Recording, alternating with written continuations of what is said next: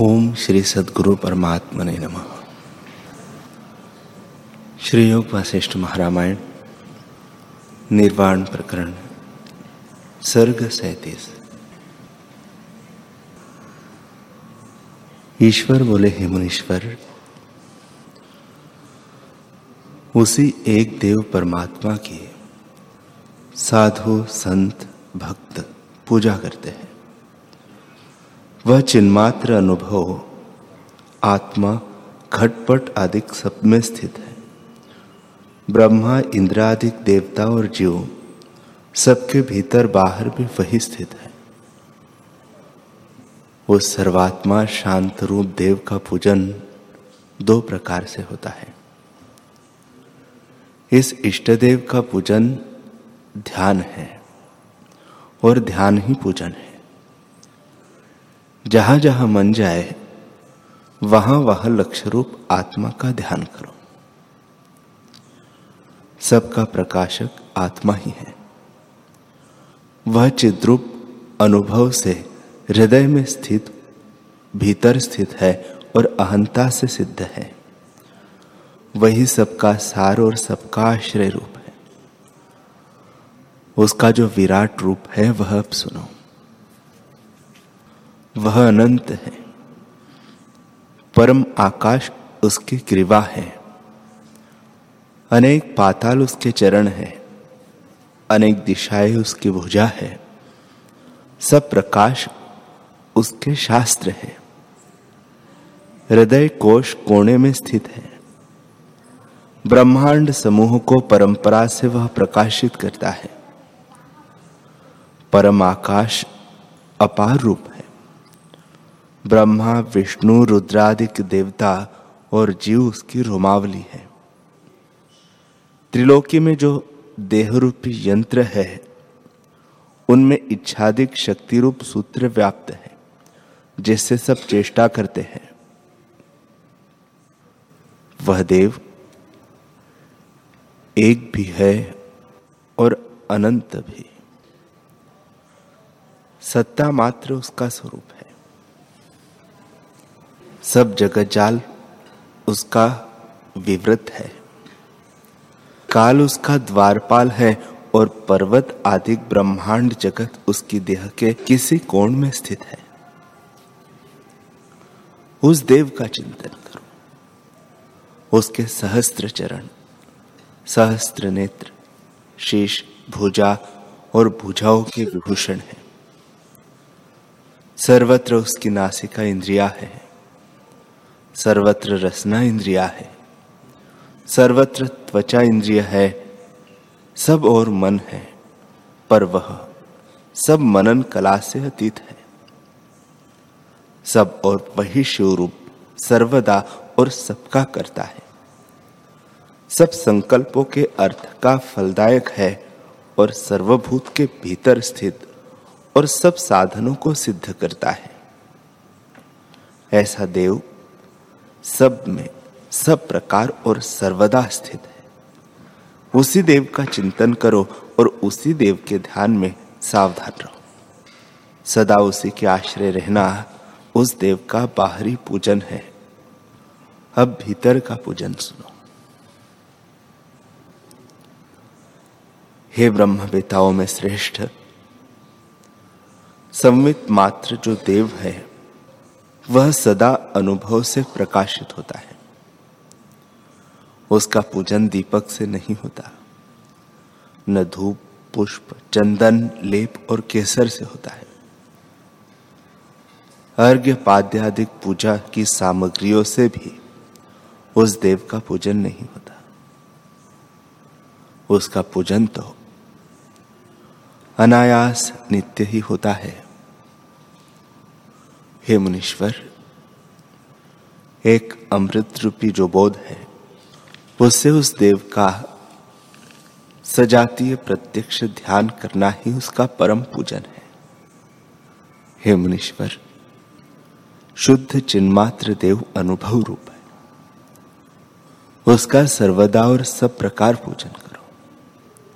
अर्थात देखना, स्पर्श करना, सूंघना सुनना, बोलना, देना, लेना, चलना, बैठना इत्यादि जो कुछ क्रियाएँ हैं, सब चैतन्य साक्षी में अर्पण करो और उसी के परायण बनो। इस प्रकार आत्मदेव का पूजन करो। हे मुनीश्वर, आत्मदेव का ध्यान करना ही धूप दीप है। और पूजन की सब सामग्री यही है। ध्यान ही उस देव को प्रसन्न करता है और उससे परमानंद प्राप्त होता है। और किसी प्रकार से वह देव नहीं प्राप्त होता।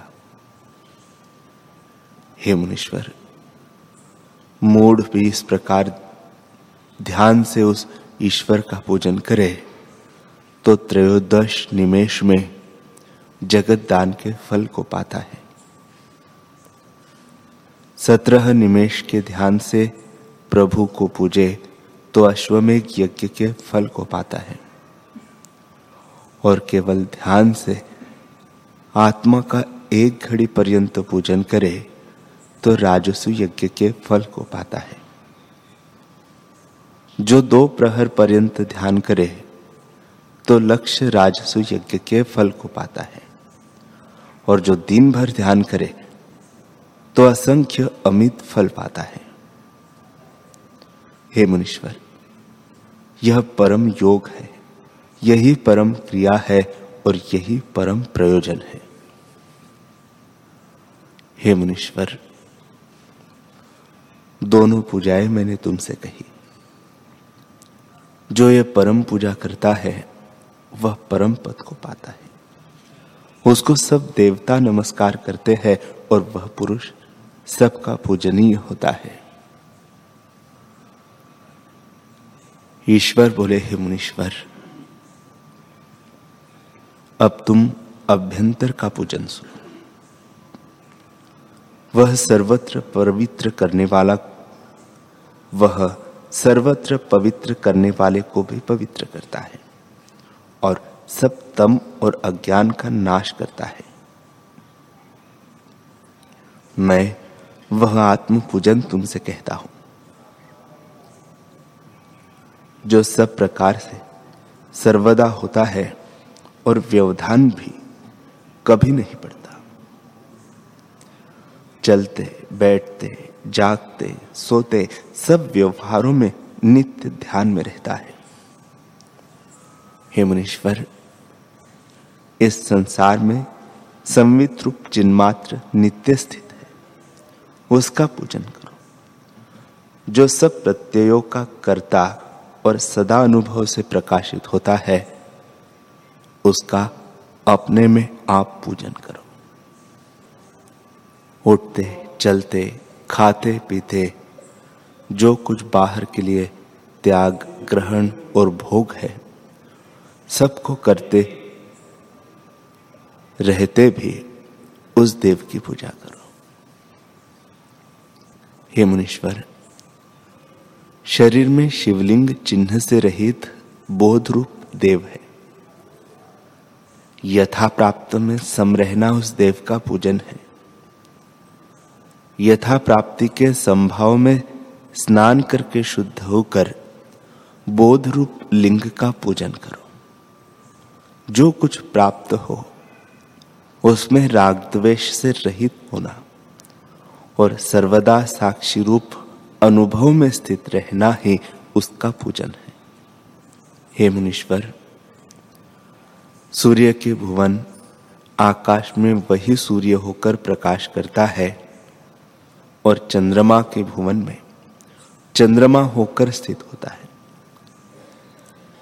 इनसे लेकर और भी जो पदार्थ समूह है, उनमें जैसी जैसी भावना से स्फुरन हुआ है वही रूप होकर वह देव स्थित है। हे मुनीश्वर, जो नित्य बोध रूप और अद्वैत है, उसको देखना और किसी में वृत्ति न लगाना ही उस देव का पूजन है। प्राण पान रूपी रथ पर आरूढ़ जो हृदय में स्थित है, उसका ज्ञान ही पूजन है। वही सब कर्म करता है। सब भोगों का भोगता सब शब्दों को श्रवण करने वाला, भागवत रूप और सबकी भावना करने वाला वही परम प्रकाश रूप है। ऐसा जो संवित तत्व है, उसको सर्वज्ञ जानकर उसका चिंतन करना ही उसका पूजन है। वह देव सब देहों में स्थित है तो भी आकाश सा निर्मल, निर्लिप्त है। वह जाता भी है और नहीं जाता। प्राण रूपी आलय में प्रकाशित है। हृदय, कंठ, तालु, जिह्वा, नासिका और पीठ में व्यापक है। शब्द आदि विषयों को करता और मन का प्रेरक है। जैसे तिल के आश्रय तेल है, वैसे ही आत्मा सबका आश्रय है। वह कलनारूपी कलंक से रहित और कलनाओं से संयुक्त भी है। संपूर्ण देहों में वही एक देव व्याप रहा है। हृदय में जो प्रत्यक्ष होता है, वही निर्मल चिन्मात्र प्रकाश रूप और कलनारूपी कलंक से रहित सदा प्रत्यक्ष है और अपने में आप ही उसका अनुभव किया जाता है। सर्वदा सब पदार्थों का प्रकाशक प्रत्यक चैतन्य जो आत्म तत्व अपने हृदय में स्थित है, वही अपने फुरने से शीघ्र ही द्वैत की तरह हो जाता है। हे मुनीश्वर, जो कुछ साकार रूप जगत देख पड़ता है, सो सब विराट आत्मा है।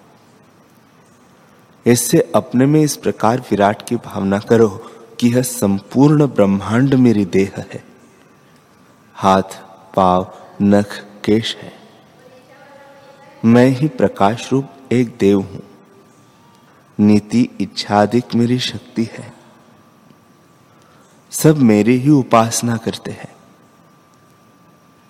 जैसे स्त्री श्रेष्ठ भरता की सेवा करती है, वैसे ही शक्ति मेरी उपासना करती है। मन मेरा द्वारपाल है, जो त्रिलोकी का निवेदन करने वाला है। चिंतन मेरा आने जाने वाला प्रतिहारी है। नाना प्रकार के ज्ञान मेरे अंग के भूषण है। कर्म इंद्रिया मेरे द्वार और ज्ञान इंद्रिया मेरे गण है। ऐसा मैं एक अनंत आत्मा, अखंड रूप, भेद से रहित, अपने आप में स्थित, परिपूर्ण हूँ। हे मुनीश्वर, इसी भावना से जो एक देव की पूजा करता है, वह परमात्मा देव को प्राप्त होता है। दीनता अधिक उसके सब क्लेश नष्ट हो जाते हैं। उसे अनिष्ट की प्राप्ति में शोक और इष्ट की प्राप्ति में हर्ष नहीं उपजता। न तोष होता है और न कोप होता है। विषय की प्राप्ति से वह तृप्ति नहीं मानता और न इनके वियोग से खेद मानता है। न अप्राप्य की वांछा करता है, न प्राप्य के त्याग की इच्छा करता है। सब पदार्थों में उसका संभाव रहता है। ऐसा पुरुष उस देव का परम उपासक है। ग्रहण त्याग न करना, सब में तुल्य रहना और भेदभाव को प्राप्त न होना ही उस देव का उत्तम अर्चन है। हे मुनीश्वर, मैंने चैतन्य तत्वदेव तुमसे यह कहा। वह सब देहों में स्थित है। जो वस्तु प्राप्त हो, उसका अर्चन करके उसी के आगे रखना। सबके साक्षी आत्मा को देखना। किसी से खिन्न न होना, उसमें अहम प्रतीत रखकर भिन्न दृश्य की भावना न करना ही उस देव की अर्चना है। हे मुनीश्वर, जो कुछ प्राप्त हो, उसमें यत्न बिना समदर्शी रहना और भक्ष, भोज, लेह, चोष, भोजन जो प्राप्त हो, उसे देव के आगे रख के उसमें ग्रहण त्याग की बुद्धि न करना, यही उस देव का पूजन है। सब पदार्थों की प्राप्ति में देव की पूजा करने से अनिष्ट भी इष्ट हो जाता है। मृत्यु आवे तो वह देव की पूजा। जन्म हो तो वह देव की पूजा। दरिद्रता आवे तो वह देव की पूजा। राग प्राप्त हो तो वह देव की पूजा। नाना प्रकार की विचित्र चेष्टाएँ सब देव के आगे पुष्पांजलि चढ़ाना है। राग द्वेष में सम रहना ही उस देव की पूजा है। संतों के हृदय में रहने वाली मैत्री अर्थात संपूर्ण विश्व का मित्र होना भी उस देव का पूजन है। भोग, त्याग, राग से जो कुछ प्राप्त हो, उससे भी उस देव का पूजन करो। जो नष्ट हुआ, सो हुआ, और जो प्राप्त हुआ, सो हुआ। दोनों में निर्विकार रहकर उससे उस देव का अर्चन करो। ये भोग आपात रमणीय है, होते भी है और नष्ट भी हो जाते हैं। इनकी इच्छा न करना, सदा संतुष्ट रहना। जैसे जो आकार प्राप्त हो, उसमें राग द्वेष से रहित होना भी उस देव का अर्चन है। हे मुनीश्वर जो कुछ प्रारब्ध से प्राप्त हो, उसे आत्मा का अर्चन करो। इच्छा अनिच्छा को त्याग कर जो प्राप्त हो उससे उस देव का अर्चन करो। हे मुनिवर, ज्ञानवान न किसी की इच्छा करता है और न त्याग करता है। जो अनिश्चित, अनायास प्राप्त हो, उसको भोगता है। जैसे समुद्र में नदी जा मिलती है, पर वह उससे न कुछ हर्ष मानता है, न शोक करता है। वैसा ही ज्ञानवान इष्ट अनिष्ट की प्राप्ति में राग द्वेष से रहित यथा प्राप्त को भोगता है। वह भी उस देव का ही पूजन है। देश, काल, क्रिया, शुभ अथवा शुभ जो प्राप्त हो। उसमें संरक्षण विकार को प्राप्त न होना उस देव की अर्चना है। यदि द्रव्य अनर्थ रूप हो तो भी समत्व रस मिला होने से वह अमृत हो जाता है। जैसे षड्रसों के स्वाद शक्कर से मिलकर मधुर हो जाते हैं, वैसे ही अनर्थ रूपी रस समत्व रस से मिलकर अमृत हो जाते हैं। समदर्शी को उससे खेद नहीं होता। वे अनंत रूप हो जाते हैं। चंद्रमा की नई सब भावना अमृतमय हो जाती है। जैसे आकाश निर्लेप है, वैसे ही समत्व भाव पाकर चित्त राग द्वेष से रहित निर्मल हो जाता है। दृष्टा को दृश्य से मिला न देखना साक्षी रूप रहना ही देव की अर्चना है। जैसे पत्थर की शिला निष्पन्द होती है, वैसे ही विकल्प से रहित चित्त अचल होता है, वही देव की अर्चना है।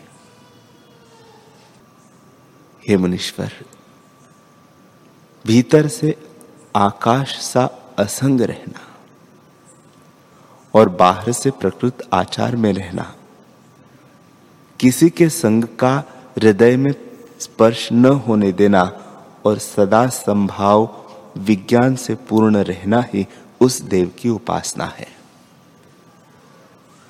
जिसके हृदय रूपी आकाश में अज्ञान रूपी मेघ नष्ट हो गया है, उसको स्वप्न में भी विकार नहीं होता। जिसके हृदय रूपी आकाश से अहंता रूपी कुहरा मिट गया है वह शरत काल के आकाश सा उज्जवल होता है। हे मुनीश्वर, जिसको संभाव प्राप्त हुआ है और उससे उसने देव को पाया है, वह पुरुष ऐसा होता है जैसे छोटा बालक राग द्वेष से रहित होता है।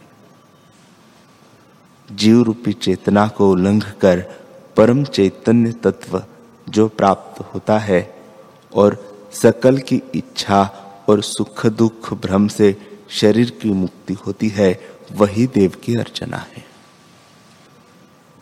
ईश्वर बोले, हे मुनीश्वर, जैसी कामना हो और जो कुछ आरंभ करो अथवा न करो, उससे अपने में चिन्मात्र संमित तत्व की अर्चना करो। इससे वह देव प्रसन्न होता है। और जब प्रसन्न हुआ, तब वह प्रकट होता है। जब उसको पाया और स्थित हुआ, तब राग द्वेष आदि शब्दों का कुछ अर्थ नहीं रह जाता। जैसे अग्नि में बर्फ़ का कण नहीं पाया जाता, वैसे ही फिर उसमें राग द्वेष आदि नहीं पाए जाते। इससे उस देव की अर्चना करनी चाहिए। यदि राज्य अथवा दारिद्र्य व दुख, सुख प्राप्त हो तो उसमें सम रहना ही देव की अर्चना है। हे मुनीश्वर, शुद्ध चिन्मात्र से प्रमादी न होने का नाम ही अर्चना है। जो कुछ घटपट आदि जगत भाषित होता है, सो सब आत्मरूप है, उससे भिन्न कुछ नहीं। वह आत्मा शिव, शांति रूप, अनाभास, एक प्रकाशक रूप है। संपूर्ण जगत प्रतीति मात्र है। आत्मा से भिन्न किसी द्वैत वस्तु का आभास नहीं है। सर्वात्म रूप अद्वैत तत्व जब भाषित होता है, तब उसमें प्राप्त होकर बड़ा आश्चर्य होता है। घटपट आदिक रूप वही है, और कुछ नहीं। हे मुनीश्वर, वह सब सर्वात्मा अनंत शिव तत्व है। ऐसा निश्चय जिसको हुआ है, उसने देव की पूजा जानी है। घटपट आदि पदार्थ और पूज्य, पूजा, पूजक भाव सब ब्रह्म रूप है। निर्मल देव आत्मा में कुछ भेदभाव नहीं है। हे मुनीश्वर आत्मदेव सर्वशक्तिमान और अनंत रूप है। जगत में उससे भिन्न कुछ नहीं। निर्मल आकाश संवित रूप आत्मा स्थित है। हमको तो ईश्वर देव से भिन्न कुछ नहीं भाषित होता। सर्वत्र सब प्रकार वही सर्वात्मा संपूर्ण देख पड़ता है। जिसको देश काल के परिच्छेद रहित, जिसको देश काल के परिच्छेद सहित ईश्वर भाषित होता है, वे हमारे उपदेश के पात्र नहीं है। वे ज्ञान बंधु नीच है। उनकी दृष्टि को त्याग कर तुम मेरी दृष्टि का आश्रय लो तो स्वस्थ, वीत, राग और निरामय होकर प्रारब्ध के अनुसार जो कुछ सुख दुख आकर प्राप्त हो, उसे खेद से रहित होकर भोगो और उस देव का अर्चन करो। तब तुम शांति को प्राप्त होंगे। हे मुनीश्वर, सब प्रकार सर्वात्म रूप से उस देव की भावना करो, यही उसका पूजन है। वृत्ति का सदा अनुभव रूप में स्थित रहना और यथा प्राप्त में खेद से रहित विचरना ही उस देव की अर्चना है। जैसे स्फटिक के मंदिर में जो प्रतिबिंब छलकते हैं, वे और कुछ नहीं, निष्कलंक स्फटिक ही है। वैसे ही सब ओर से शुद्ध और जन्म आदि दुख से रहित निष्कलंक आत्मा की प्राप्ति से तुम में जन्म आदि कलंक या दुख कुछ न रहेगा।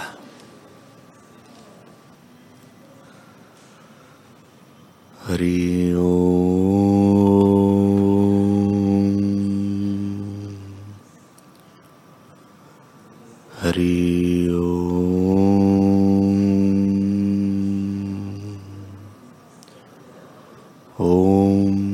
ॐ सहनाभवतु सहनो भुनक्तु सह वीर्यं करवावहे।